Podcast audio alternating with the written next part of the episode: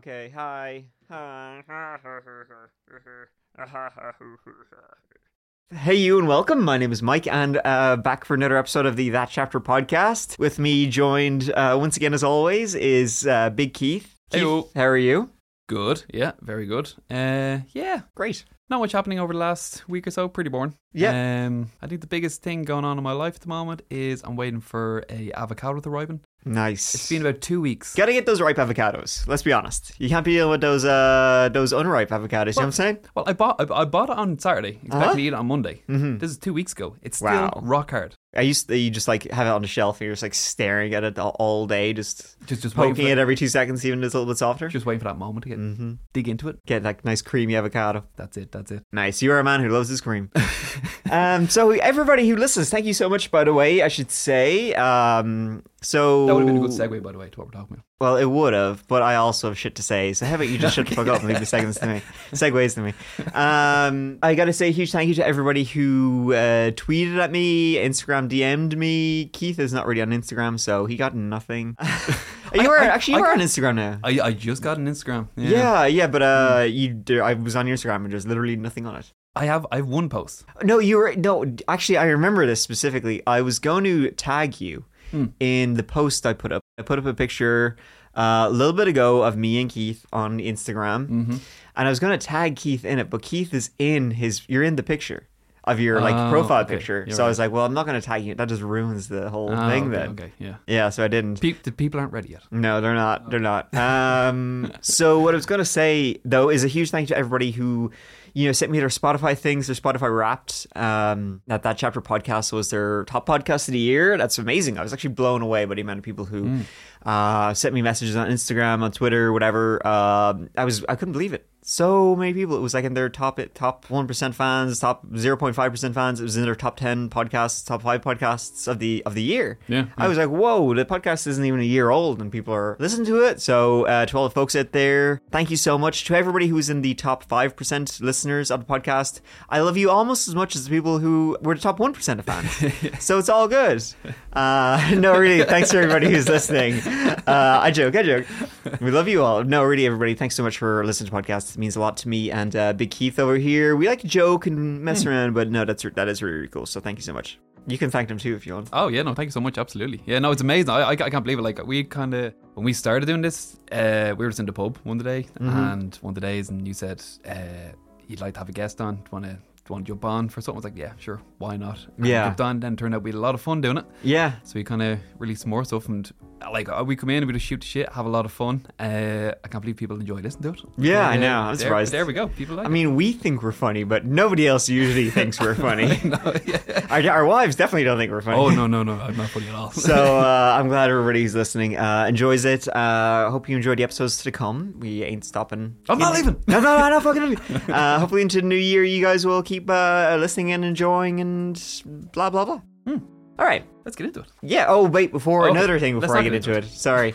Um, any spooky tales from the house, the haunted house, since uh, last? No, it's actually not. Oh. Um, yeah. Womp womp. Not since the uh, the creepy cat incident. Mhm. Yeah, we spying on me having a shower. All right. Well, But uh, apparently I have a cat now, so he's always showing up. So there. Well, hey, listen, you don't know any stories, but you got a cat, so Got a cat. Congratulations. Got a cat. yeah, yeah. awesome. Uh, all right. Well, I mean, not awesome because I was hoping for a spooky tale there, but okay. All right. I'll Well, keep you posted. I'll never keep you posted. I know. I, I like. I, you know, every day before the podcast, we do the podcast. I'm like, ooh, what's he gonna tell me tomorrow? And it's like, all right. well, it's not up to me, man. Like I, I've Well, been like calling out for the ghost, been like, You could do, like- man, need some content. You do some seances or get a Ouija board out or do something. It's not a bad idea. Yeah, really Yeah. haunt the place out. Yeah, that's what you should be doing for the content. Think of the content. Think of the stories we have to tell on the podcast. That's it. Screw my family. You know. People at home, yeah, exactly. They'll get over it. That'd be fine.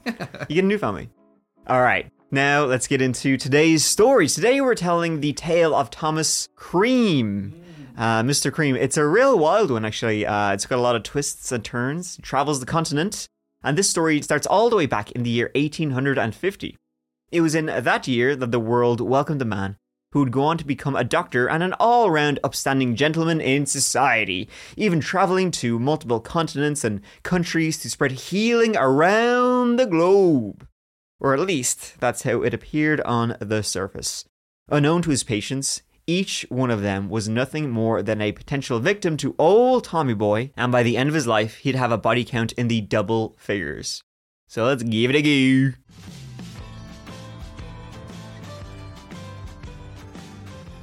Thomas Neil Cream's life, more like more like giving him some cream, began in Glasgow, Scotland on the 27th of May 1850. Thomas was the first of William Cream and Mary Elder's eventual eight children. Four years after his birth, in 1854, William and Mary took their young family and emigrated to North America, Canada actually, Quebec specifically. Thomas excelled in his schooling, showing an aptitude for learning from an early age. Throughout his academic years, Thomas consistently achieved high grades from starting school to graduating with merit in 1876 from McGill University in Quebec. Ironically, Thomas's final thesis was on the effects of chloroform, and at the graduation ceremony, he gave a speech about the evils of malpractice in the medical profession. Those darn evils in that medical profession. That's it, man. What also like while he was at university, his, his fellow students they did notice that uh, Creamy had an extreme interest in chloroform and other drugs that desensitize patients. But I guess at the time, Mm-hmm. no one kind of really thought that of it. It was just Mm. he was just pretty interested in it. But I guess looking back now, they're kicking themselves. But uh, interestingly, as well, it was actually a Scottish physician, uh, Sir James Young Simpson, who first used the sweet-smelling chloroform as an anaesthetic. You're laughing at me. What's up? it's, it's not what you said. That's actually pretty interesting. This is the way you would, for the folks at home, the way Keith said interestingly, he did it with the, with the index finger up, and he almost like he very nearly brushed his glasses up with his with his finger up his nose. That's the only way to say interestingly. You Yeah, with, say with, interestingly by without- pointing your index finger up in the air. Interestingly, Interestingly. yeah, just give the folks at home a visualization of Keith was very excited to tell that story. I love facts, man. They're great. you can't beat a good fact. That's true. So, having graduated from college, Thomas decided to pursue a career in medicine, choosing to further his study of medicine across the Atlantic in Scotland, back in back in the old neighborhood. Now, when I say choosing to go back to Scotland to pursue his career, I mean that with some heavy, bold quotation marks, as Thomas had an ulterior motive for selecting the destination he did. He wasn't leaving Canada for shits and giggles. You see, around the time of his graduation from McGill University in Quebec, Thomas had gotten himself engaged to a young lady named Flora Eliza Brooks. Just one month after their engagement in September 1876, Flora became ill and complained of severe stomach cramps. In a panic, her father, Lyman Henry Brooks, a well to do hotelier, took her to a doctor, and the doc quickly realized that Flora had recently undergone an abortion, something which shocked and appalled her father, who, like most of the society at the time, very conservative, and was worried more about what his neighbors and the public would think than the trauma his daughter had experienced. Because I can't imagine an abortion in 1876 was a very pleasant, I mean, it's not a pleasant experience now, but it was, I'm sure, a very, well, a lot worse in 1876. Oh, 100%. Yeah. So, uh, extremely dangerous. Any concern for her health disappeared and was replaced by a scramble to save face in society. The solution that seemed most sensible to her father Lyman was to immediately go and get his gun, and also the young man who not only knocked up his daughter, but had also seemingly provided her with a secret impromptu abortion, something which could have killed her. Lyman literally marched the two down the aisle at the end of a gun, and the holy union was cemented. And Thomas Cream, being the man of honour he was, immediately left the country, only leaving a note behind telling his new wife where he'd gone. One day he lasted. And one whole day. One whole day. And then he was like, all right, see you, bye. Goodbye. Good luck.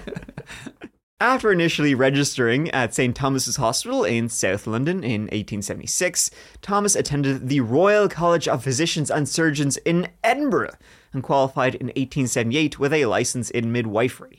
He apparently threw away the opportunity to learn at St. Thomas's to become a surgeon as he prepared to spend his studying time looking out for the wealthy young ladies around the town.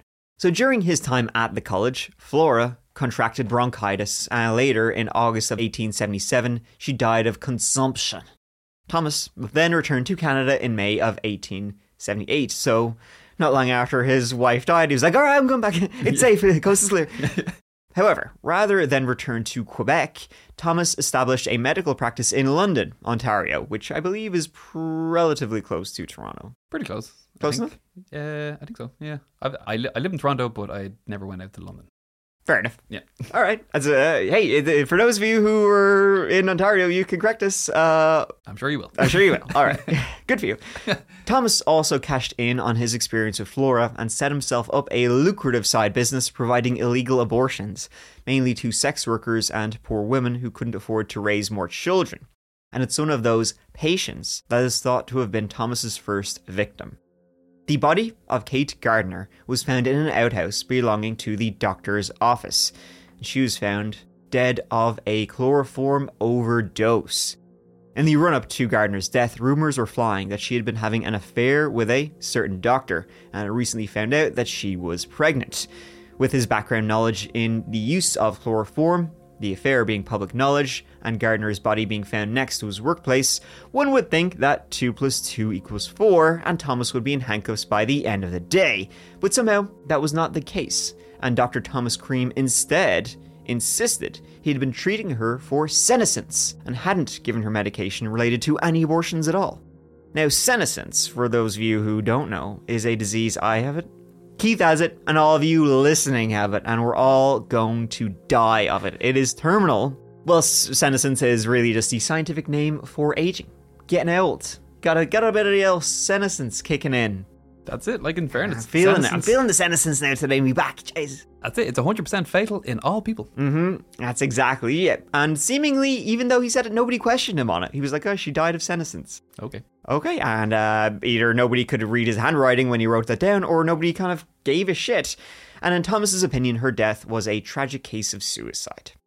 An inquest was held into Kate Gardner's death, but ultimately there wasn't enough evidence to indict Thomas, and he walked free, despite Kate's roommate and friend, Sarah Long, testifying that she believed the good doctor was responsible for her death. Another doctor also testified that it was almost impossible to commit suicide with chloroform, as the victim could not keep a soaked cloth held over her face. They would pass out, drop the cloth, before breathing enough of it to die. I guess if you started off by lying down. Yeah, that's what I was thinking too, though. I mean, you know, he said that, but like if you just lay down on the ground and put it over your face. It's an elaborate way to do it. When there's like so other ways to do it. I don't know why. Mm. Right. Yeah, I don't, I don't know why you'd go that way. Yeah, I can only imagine as well when they found her body, cloth wasn't on her face, so this assumed. Ah, yeah, that makes sense. Yeah, and exactly. Yeah, chloroform. We do, I think we spoke about it in a previous episode. Chloroform takes a long time for it to pa- even make, make you pass out. You need like the exact.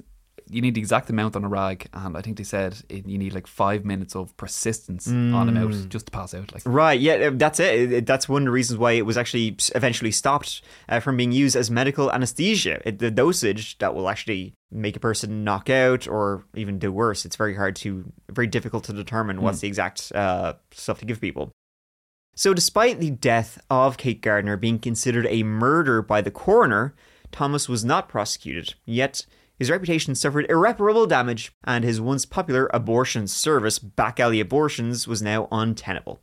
With the scandal over, but his former high standing in tatters, Thomas set off in search of a fresh start. He did Quebec, he did Scotland, he did London, and now he landed in Chicago, Illinois.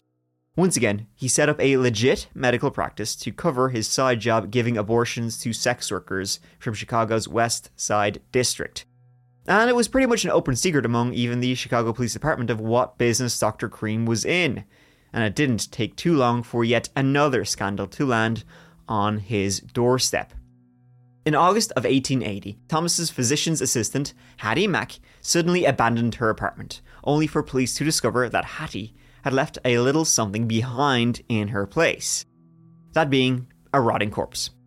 So, unsurprisingly, the police were very keen to have a chat with Hattie and establish exactly why the decomposing body of Mary Ann Faulkner was apparently hidden in her apartment and had been for some time. And boy, did Thomas's assistant Hattie have a lot, fair L scale to tell the police. Hattie straight up admitted that she'd been working as an assistant to Dr. Cream and he had been operating as a backstreet abortionist. She claimed that she'd been ordered by Dr. Cream to keep the body of Mary Faulkner at her home as she recovered from a recent procedure, but she'd become ill with an infection and it had eventually taken her life. so she basically used the excuse, uh, "That's not my corpse. I'm just holding it for a friend." Exactly. I was just watching it, you know, this is resting there, you know. Don't blame me. Unlike with the Gardner case, Mary's death actually did result in murder charges being brought against Thomas Cream. At the trial that followed, Hattie Mack testified that Thomas had told her he'd performed over 500 abortions, sometimes several in a day. Hattie herself claimed to have performed 15 on her own at her recently vacated apartment. Unsurprisingly, the jury sided in favor with the young white doctor over the African American woman and acquitted him of the murder charges. That's madness. Back out on the streets, allowed to be a doctor doing doctor things. Yeah, Crazy. I know. This story is really wild when I was going through it. I mean, it starts off as like this guy who was a back alley abortionist and murderer, and then the story gets batshit. It gets crazier and crazier as it goes on. I, I keep having to remind myself that he's a doctor. Yeah. Uh, it was actually while researching the case, uh, it was actually crazy how many other instances throughout history I came across where individuals in the medical profession turned serial killer. Uh, now, I, I guess it is important to emphasize that such cases they are extremely rare. But I guess what's frightening is in these rare occurrences. When they did happen, they would often stack up a sizable number of victims. There seems to be a few different types of medical serial killers specific to the profession. Uh, they're often referred to as, uh, I'm sure you've heard the angel of mercy or the angel of death. Angel of Death is Yeah. a good one. Yeah, right. So they would have this pathological interest in power over life and death. And in some cases, they would believe that killing their patient is like an, an act of mercy. And then in other cases, they would hope to gain the reputation from acting like a hero. So there was one example of uh, there was a doctor who would induce heart attacks Wow. um, with medication, and then he'd rush in in an attempt to save the patient. And then after he would just relish in the praise he would receive. From- I just great? Pretty, pretty, pretty much. He just like pats on the back from his colleagues. The, the family's like, "Oh my god, thank you so much." Yeah. Uh, there are, of course, like there's other motives. Uh, medical serial killers, they just want sexual gratification or financial gain, and then there were some that were just straight up sociopaths. Mm-hmm. Uh, in the case of Thomas Cream, I feel like he was in it for financial gain with uh, a dash of sociopath. Mm, yeah, yeah. He's a real, real, real son of a bitch, Mm. as we will see, folks. I'm going to say it here. For, it's the Mike Zone with Mike here. I'm talking about, and I'm not not afraid to say it. I'm not going to let the mainstream media tell me any different. Thomas Green, son of a bitch. Ooh, another bowl stance by I know, hot take. We're in the hot take zone. Literally the same month he was found not guilty of murder in Chicago, another one of Thomas's patients died after taking medication he'd been prescribed. Thomas naturally took no responsibility and put the blame squarely in the lap of the pharmacist who had dispensed the prescription and even allegedly tried to extort the man in exchange for not turning him in. Which is so he was blaming this guy and then trying to make money off him. Good old, good old Tommy boy. Love it. Unfortunately for Thomas, however, Mr. Frank Pite, the pharmacist, rather than pay up, went straight to the police and let them know what the doctor was up to. Sadly, there just wasn't enough evidence and the investigation went nowhere. Nevertheless, Thomas was quickly gaining himself a bad reputation with the local police department, and you'd think that would be enough to convince Thomas to keep his head down for a little bit. But he would not do that. It wouldn't be long before Thomas Cream would find himself again in front of a judge and jury. Yet again, Thomas tried to lay the blame for a death he'd caused at the hands of a pharmacist. I'm just writing out the prescriptions, folks. It's the pharmacist he's fucking up and giving them the wrong medication, or giving them too much, or blah blah blah. See, Thomas had been advertising his services in a newspaper, specifically letting it be known that he had a handy little cure for epilepsy. In February of 1881, Daniel Stott's wife, Julia, contacted Dr. Cream's office to try and get the cure for her husband and was given pills by the doctor. Apparently, Daniel had actually seen a little improvement and even continued to return for further prescriptions for a short while. Then, suddenly in June, Daniel Stott died, with the official cause being an epileptic fit. Had it ended there, the doctor likely would have gotten away with it, but he just he just couldn't help himself, and he tried to make himself a little cash out of this situation. He seen there was a little little cheddar cheese to be made, you know what I'm saying? He went back to Julia thought grieving widow, and convinced her that the pharmacist who'd filled the prescription was responsible for her husband's death. And get this, you should sue him. He also contacted the coroner's office and told him that the pharmacist was responsible in order to back up Julia's claim. Unfortunately for Thomas, however, the coroner was thorough and decided to test the prescription pills on a dog. Within the hour, the pooch was no more and had gone off to the great farm in the sky. Really hope it wasn't a family dog. Yeah, yeah. Oh, sorry, son. It's an awkward conversation with the kid. I just need to test out these pills. Look, I was just trying something. Okay, Yeah, I'm sorry. Stop crying. The coroner, finding that uh, just a little worrying, performed a new autopsy on Daniel Stott's body and was shocked to find out that at the time of his death, Stott had more than three times the lethal dose of strychnine in his system. Strychnine, very strong poison. Yeah, it's it's a it's a crazy drug. So it's actually it's it's, it's a highly toxic, colorless alkaloid, and in today's modern world, it's used as a pesticide, uh, particularly for killing small animals like birds and rats. Oh, so it's literally just rat poison, essentially. Pretty much, yeah. Uh, but back in the day, uh, strychnine was available in pill form and was used in very small dosages uh, to treat many human ailments. Uh, it was also famously used in a similar case from England, so only 26 years prior to Daniel Stott's death. In uh, 1855 in England, a English doctor, a very famous case, William Palmer, poisoned his gambling companion John Cook in order to steal his winnings. Uh, evidence also suggested that Palmer had also murdered several other friends and family members after first taking out life insurance policies on all of them. Of course. Nice. Do the dance, Mike. Do the dance. Yeah. Woo! Charles Dickens. He called Pal- Charles Dickens. I know. I know. I know. I'm Don't sorry- get me I'm- started. I'm Oh, sorry to bring I'm getting riled up. Oh, I am sorry to- Oh, I'm going red in the face. I'm having quick. breathing Gotta move on problems. I'm starting tears in my eyes. You're making me so mad.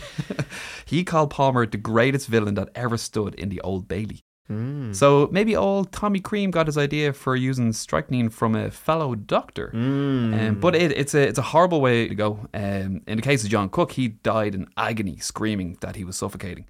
People exposed in low or moderate doses to strychnine uh, can experience painful muscle spasms, uh, possibly leading to fever, kidney and liver uh, injury and failure, uncontrollable arching of the neck and the back, and difficulty breathing.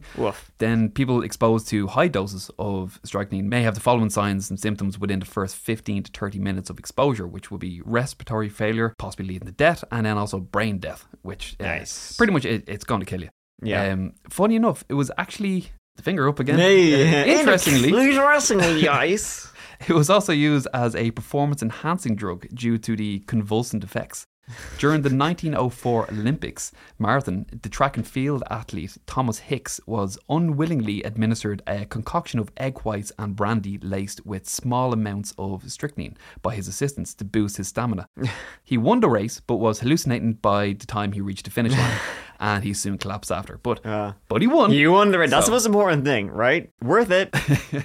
so, after people learned that his patient had been poisoned to death, Thomas didn't stick around too much, legged it back to Canada. But, doing the finger up, he was caught and he was arrested before he could get far enough away and was sent straight back to Chicago to be prosecuted for Daniel Stott's death. He was up on his second murder charge in September of 1881. The trial turned out to be a bit of a scandalous affair, quite literally, with it coming out in court that actually the doctor had once again been getting very friendly with Mrs. Stott, and the two had been seeing each other for some time. Not only was he trying to convince her to sue to get some money, he was also giving a bit of his bit of cream, if you know what I'm saying. Yo. Yeah, buddy.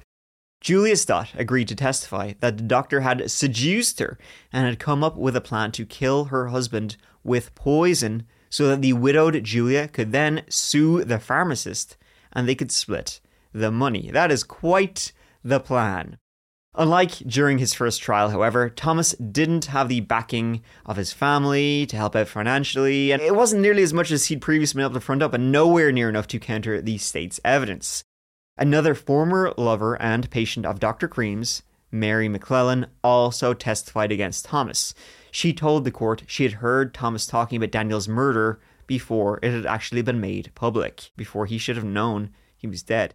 Thomas was pretty much banged to rights, and despite a feeble attempt at laying the blame for the murder at the feet of Julia, he was found guilty of murder and received a life sentence to be served at Illinois Penitentiary with a little provision that stated he must serve at least one day every year in solitary confinement for the rest of his natural life. That's kind of interesting they put that in there. It is. It's a, weird little tag along, isn't it? Mm, yeah. you have to spend one day every year alone. to Yeah. Just think on what you've done. I wonder, I wonder if they get to pick today. Christmas Day. My birthday. F you.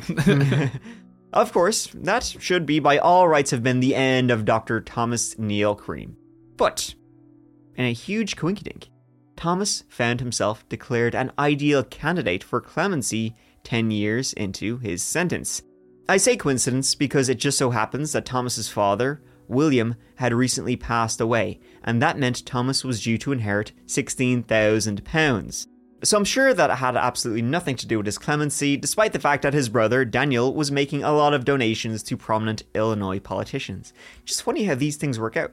Having come into this latest windfall, despite his father completely disowning him and cutting him off before his death, Thomas enjoyed the good fortune of being rich and had his sentence curtailed to 17 years with time off for good behavior.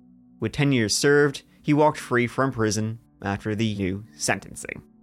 So, having secured his release and having been tragically diagnosed with being rich, Thomas's immediate preoccupation was getting revenge, and for a short while he dedicated himself to tracking down Julius Stott, even getting the famous Pinkerton Private Detective Agency involved. This agency, they famously foiled a plot to assassinate President elect Abraham Lincoln in 1861. This was actually due to the efforts of America's first female private detective, Kate Warne, who was hired by the agency. Uh, unfortunately, then, four years later, he he was assassinated anyway. Where were you, We're- Kate? yeah, we weren't Where doing were a very good job.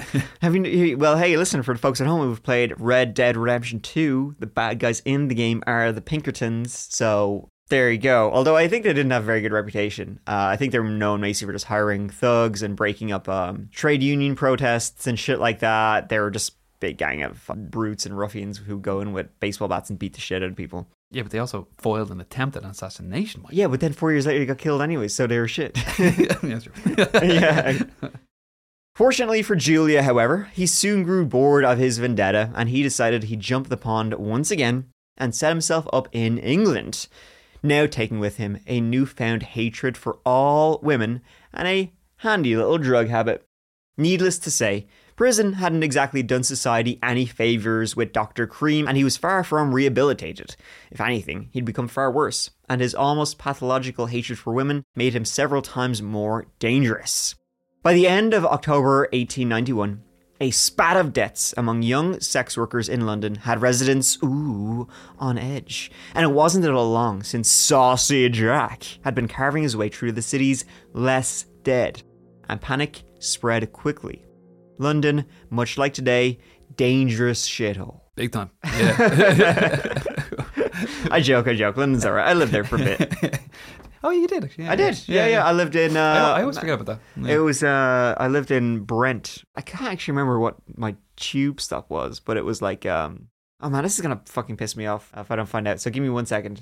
I've, Uh, never, I've never been to London. Uh, You've never been to London? No, well, I've Wow, been that's there wild. for connecting flights. Yeah, but you've never actually been around the city. No, just Heathrow. That's it. crazy. Yeah, yeah. Have you Which never- is it's great. It's, It's, a really cool city. it's so close. Yeah. Yeah. I know that's wild. Like never. I was there two months ago for a concert Yes. Yeah. Yeah. uh, in the O2 in London. Uh, the O2 actually as an arena kind of sucks, but the concert was great. Um, Seems like a very busy town. Like there's more. What's it? The population of London is greater than the whole of Ireland. Pretty much, yeah, yeah, yeah. Uh, I mean, it's huge. It's it's cool. It's cool. There's a lot of cool places. In it. I mean, it's like any city. You know, there's a lot of cool places in it. There's a lot of shitholes in it. It's like anything, I yeah, guess. Uh, Willesden Green. That's where I would get my tube. Shout out to my Willesden Green homies out there. Uh, What up? what up? yeah. Uh, that's an alright place. Yeah, it was fine. It's fine, it's fine, it's fine. Maybe it is fine. So, the person causing the deaths of these young sex workers had even earned himself a nickname. Not quite as sexy as Jack the Ripper, but the Lambeth Poisoner. And that was inspiring fear throughout the city. The Lambeth poisonings most likely began with the sudden death of 19 year old Ellen Nellie Donworth, just days after she went out for drinks with the now 41 year old doctor. Having found a tried and trusted method, Thomas stuck to what he knew worked, and, just like Daniel Stott, Ellen died after ingesting a huge dose of strychnine. Just a week after Ellen Donworth was discovered dead, the body of another sex worker, 27 year old Matilda Clover, was found on the 20th of October. Just like Ellen, she had recently been out on a date with Old Tommy Cream. Dirty Tommy. Dirty Tommy. Though at the time of Matilda's death, it was attributed to alcohol poisoning due to her alcoholism. The debts actually stopped for a short while after Matilda's death. Oddly, this reprieve from the mayhem just so happened to be at the same time as Dr. Thomas Cream was taking a little trip home back to Canada. It was crazy. It was like he he, he you know he killed um, three people. Right, last person was a was a plot to get the money, and then it's like he went to prison. And then as soon as he got to prison, he was like, "All right, I'm just gonna kill everybody." It was like a rampage he was going on in London. Yeah, you know, do what you're good at. Yeah, Yeah, I mean he had 17 years to plot. That's it. Yeah, mm. He, he was he was angry when he got out. Yeah, he was real mad. He was real mad.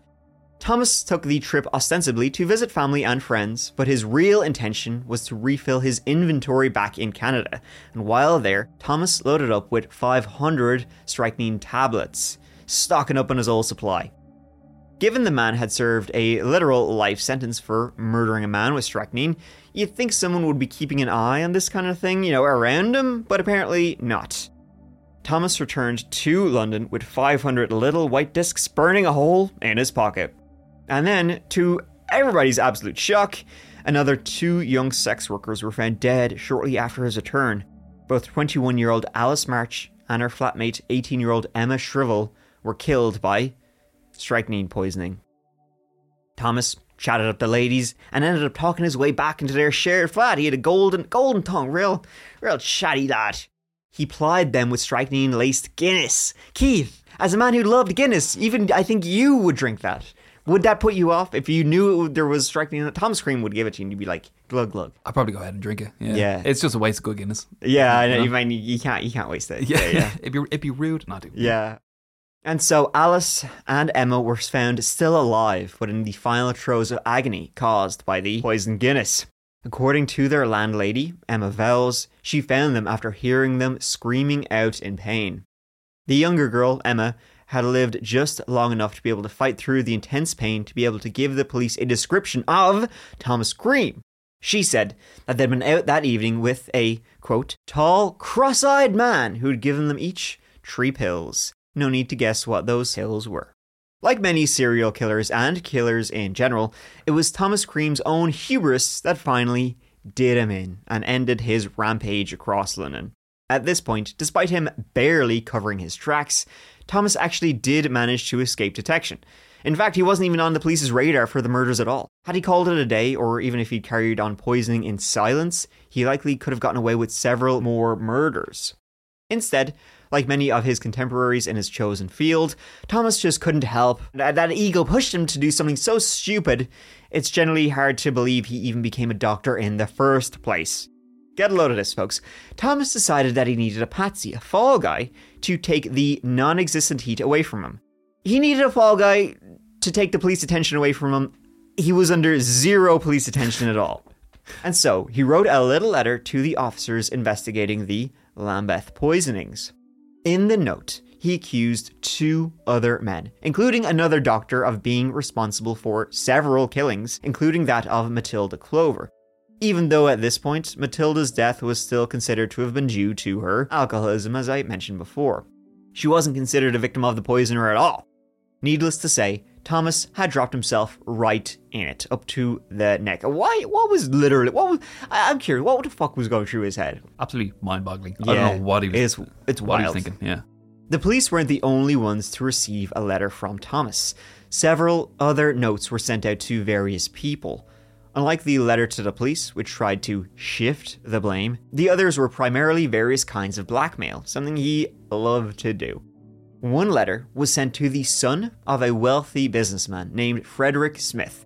Frederick Smith received a letter threatening to blame him for the murder of Ellen Donworth if he didn't put a sign in the window of his office that said, Mr. Fred Smith wishes to see Mr. Bain, the barrister, at once. Now, what that sign means, who knows? Exactly why Thomas wanted him to do this is unknown, but it's likely it was a precursor, essentially, to demand money. See, see what he do. Yeah, exactly. It's like, would he, if he'll do that, then he'll Maybe do money. Yeah. anything. Yeah, Yeah. exactly. Smith, not being guilty or an idiot, unlike Thomas, went straight to the police and told them about the letter where he was demanding to put up a sign. It's like, it's so weird. This true. story really does go off the rails. Yeah. They soon realized it had likely been written by the same man. Not only did this link the letters, but also the murders of Ellen Donworth, which, up until then, hadn't been considered related to the others. The day after Smith had received the letter, another letter was received by a doctor named Joseph Harper. This time, the writer simply asked outright for good old cha-ching cash money telling Harper that he had indisputable proof that the doctor's son had committed the murders of Marsh and Shrivel, but kindly offered to hand over the evidence for the princely sum of £1,500, which was a lot of money back then. Once again, Harper, like Smith, was like, My son had nothing to do with this. I know he didn't have anything to do with this. What the fuck are you doing? Who the heck wrote this? I'm going to the cops. I don't know why. I honestly don't know why he keeps trying to blackmail people. How many times has he done now? And it's never worked. yeah, you're right. It literally has not worked once. Because every person he sends it to is like they're so innocent, and they're just like, "I've done nothing. Yeah. I haven't gone to the police." I'm not even like a little bit guilty that you could kind of manipulate me into it. It's like, no, I Like, just gotta. Yeah. I feel if you've if you're going to blackmail someone, you have to have something on them. exactly. That's the whole point of blackmail. That's it. Yeah, yeah. This isn't even blackmail. This is just like stupid threatening people. A couple of weeks after sending the letter, the police had already ruled that two of the men Thomas had accused of having something to do with the debts had nothing to do with the debts. Instead, they were very keen to speak with whoever had sent the accusatory letter, and even worse for Thomas, though at this point they didn't know it was him who had sent it, they now considered the sender to be the killer they'd been hunting. Around the same time, Thomas found himself getting real chummy with a policeman, a sergeant, named Patrick McIntyre. The two got quite friendly, chummy enough that Thomas asked him if he knew about the murders. Not only did he raise the topic with this policeman, but he offered to take the sergeant on a little tour of all the various locations where the victims had been killed. He's taking a literal policeman to where he killed all these people. And Thomas spoke in such great detail about the crimes. Officer McIntyre was left with little doubt. You're clearly the fucking killer. Yeah. It's this is crazy. Do you see over there? That's where I, uh, not I, um, someone killed. Yeah, right there, right there. Thomas Cream soon found himself under constant surveillance from Scotland Yard, and it soon became very obvious to them that Dr. Cream had a bit of a thing for visiting sex workers and spent a lot of his free time frequenting known working girls. He had uh, numerous escapades. Escapades, as we discussed before. Hey, hey. Almost as soon as they'd started to look into him, they received information on him from their American counterparts that included the prison sentence Thomas had served in Illinois for killing Daniel Stott. So you can almost picture a light bulb glowing over the investigators' heads as soon as they heard that the man they were looking into for a spate of poisonings with strychnine had served a prison term for killing somebody else with that exact same poison. This time, 2 plus 2 finally did equal 4, and Thomas landed in front of a judge once again. This time, though his money couldn't buy him out. He'd had his one get out of jail free card, and he wasn't getting a second one. The justice system moved a little more swiftly than it does nowadays, and Thomas was charged with the murder of Matilda Clover on the 13th of July, 1892. And, after trial lasted from the 17th to the 21st of October, he was found guilty, and he was sentenced to death by hanging. No more spending the rest of his life in prison with one day in solitary confinement. This time it's going to be, well, whole life confinement in a coffin. The jury deliberated in Thomas's trial less than 12 minutes. But after the cavalcade of witnesses and mountain of evidence, kind of shocking that it took even 12 minutes. They were probably two minutes talking about it, another 10 minutes having a cup of tea. The witnesses against him included Dr. William Henry Broadbent, whom Thomas had tried his patented blame and bribe for my crime trick on, and Emma Vowles, the landlady to the two young sex workers Thomas had killed with Guinness, in addition to several other pharmacists, their assistants, all who testified that they had supplied the accused doctor with various items, including strychnine and empty capsules, which could be used to disguise the taste of the medications being given. One of the witnesses, John Wilson McCullough, was a traveling salesman and had met Cream in Canada. He traveled to London specifically for the trial, and he testified that the doctor had shown him a vial of what he said was poison that he, quote, gave to the girls to get them out of the family way. At the same time, he showed the salesman a fake beard. And when asked, this. I, I can't get over this guy. It's so stupid. I know, his fake beard. This guy must have hated him as well. Come all the way from Canada. Yeah, yeah, Like, just that's a big trip, yeah. Right, back in the day, back in like 1800, whatever. Yeah, yeah. that would have taken pretty like weeks, Weeks, weeks, yeah. weeks, Yeah, yeah. The whole time, I was like, oh, fuck this guy. I'm to get him. So, less than a month after he'd been convicted and sentenced, Thomas Cream was hanged November 16th, 1892, at Newgate Prison. However, the story is not over yet, my friends. Even Thomas's last words managed to make a bit of a stir and are still a cause for debate among historians and ripperologists. A ripperologist is exactly what it says in the tin someone who studies Jack the Ripper. You see, Thomas Cream, when he was being hung, is a. or hanged? I don't know. Whatever. He was well hung. well, yeah, yeah, he's well hung being hanged. Thomas is alleged to have said his final words were, I am Jack, meaning he was Jack the Ripper. He was saying hmm. as he was being hanged that he was Jack the Ripper. I'm Jack. His head let him finish jacking off. Should have bound his hands. So whether or not that was what he actually said is unsure, as it's agreed he did say something, but his words were muffled by the executioner's hood covering his mouth at the time. If he did actually say it, and I wouldn't put it past him, giving his predilection for bullshitting, well, it's pretty much accepted by most that there's simply no way Thomas Cream could have actually been responsible for the Jack the Ripper killings, as a lot of them happened while he was safely locked away in Illinois, all the way in America for the Daniel Stott murder.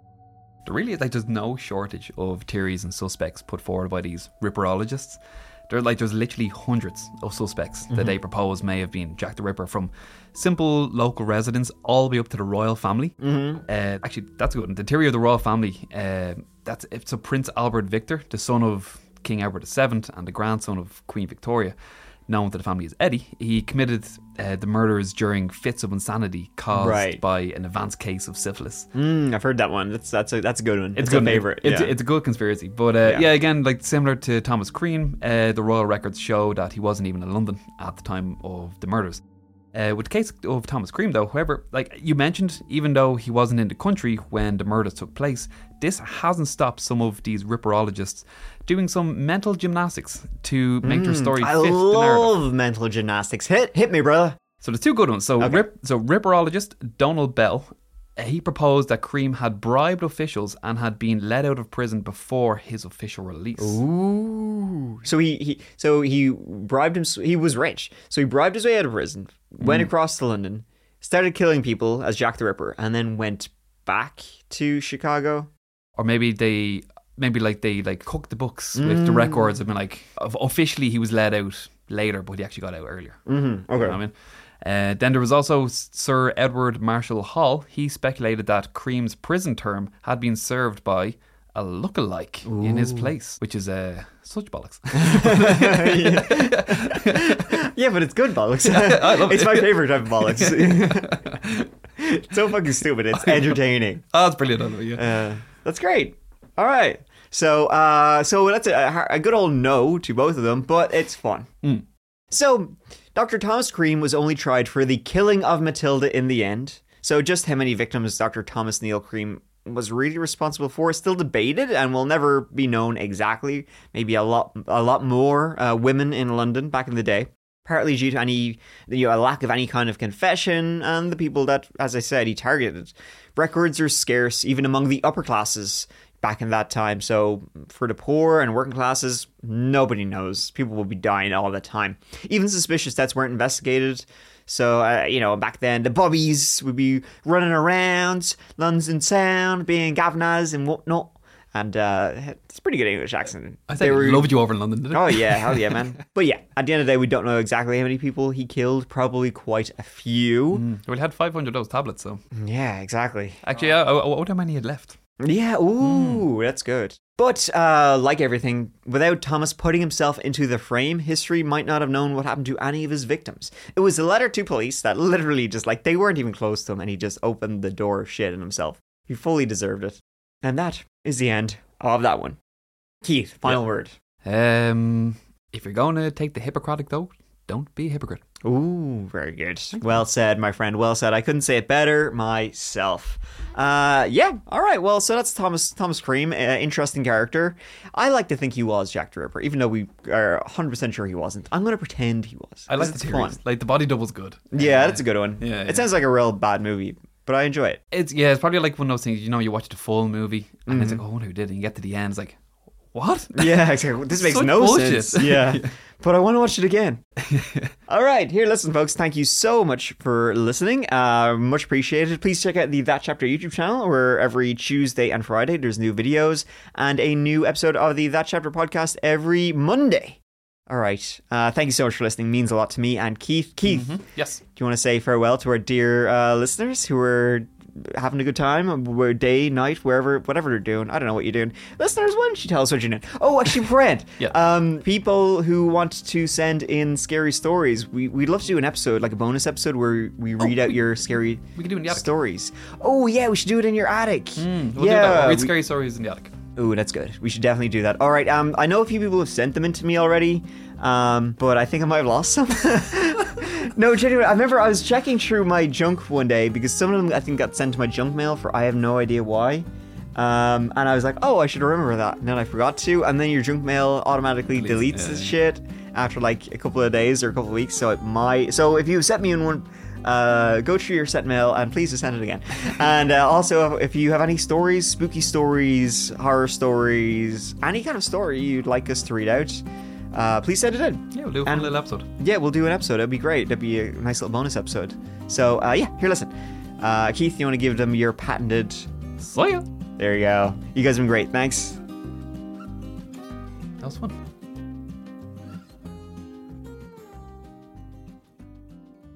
I know Keith is so funny when we were when we were in uh when we were in Boston. Every time we'd go anywhere for for a beer or whatever. What do you want? Guinness. I know, and every time I drank, I was like, ugh. hey, God, I haven't done one. Yeah, another, another Guinness, please. Keith was better. He'd be like looking at the menu. Uh, Guinness.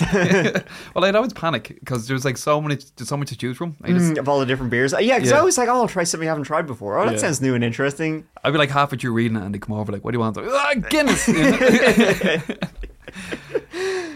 It's what I know. Yeah, well, there go.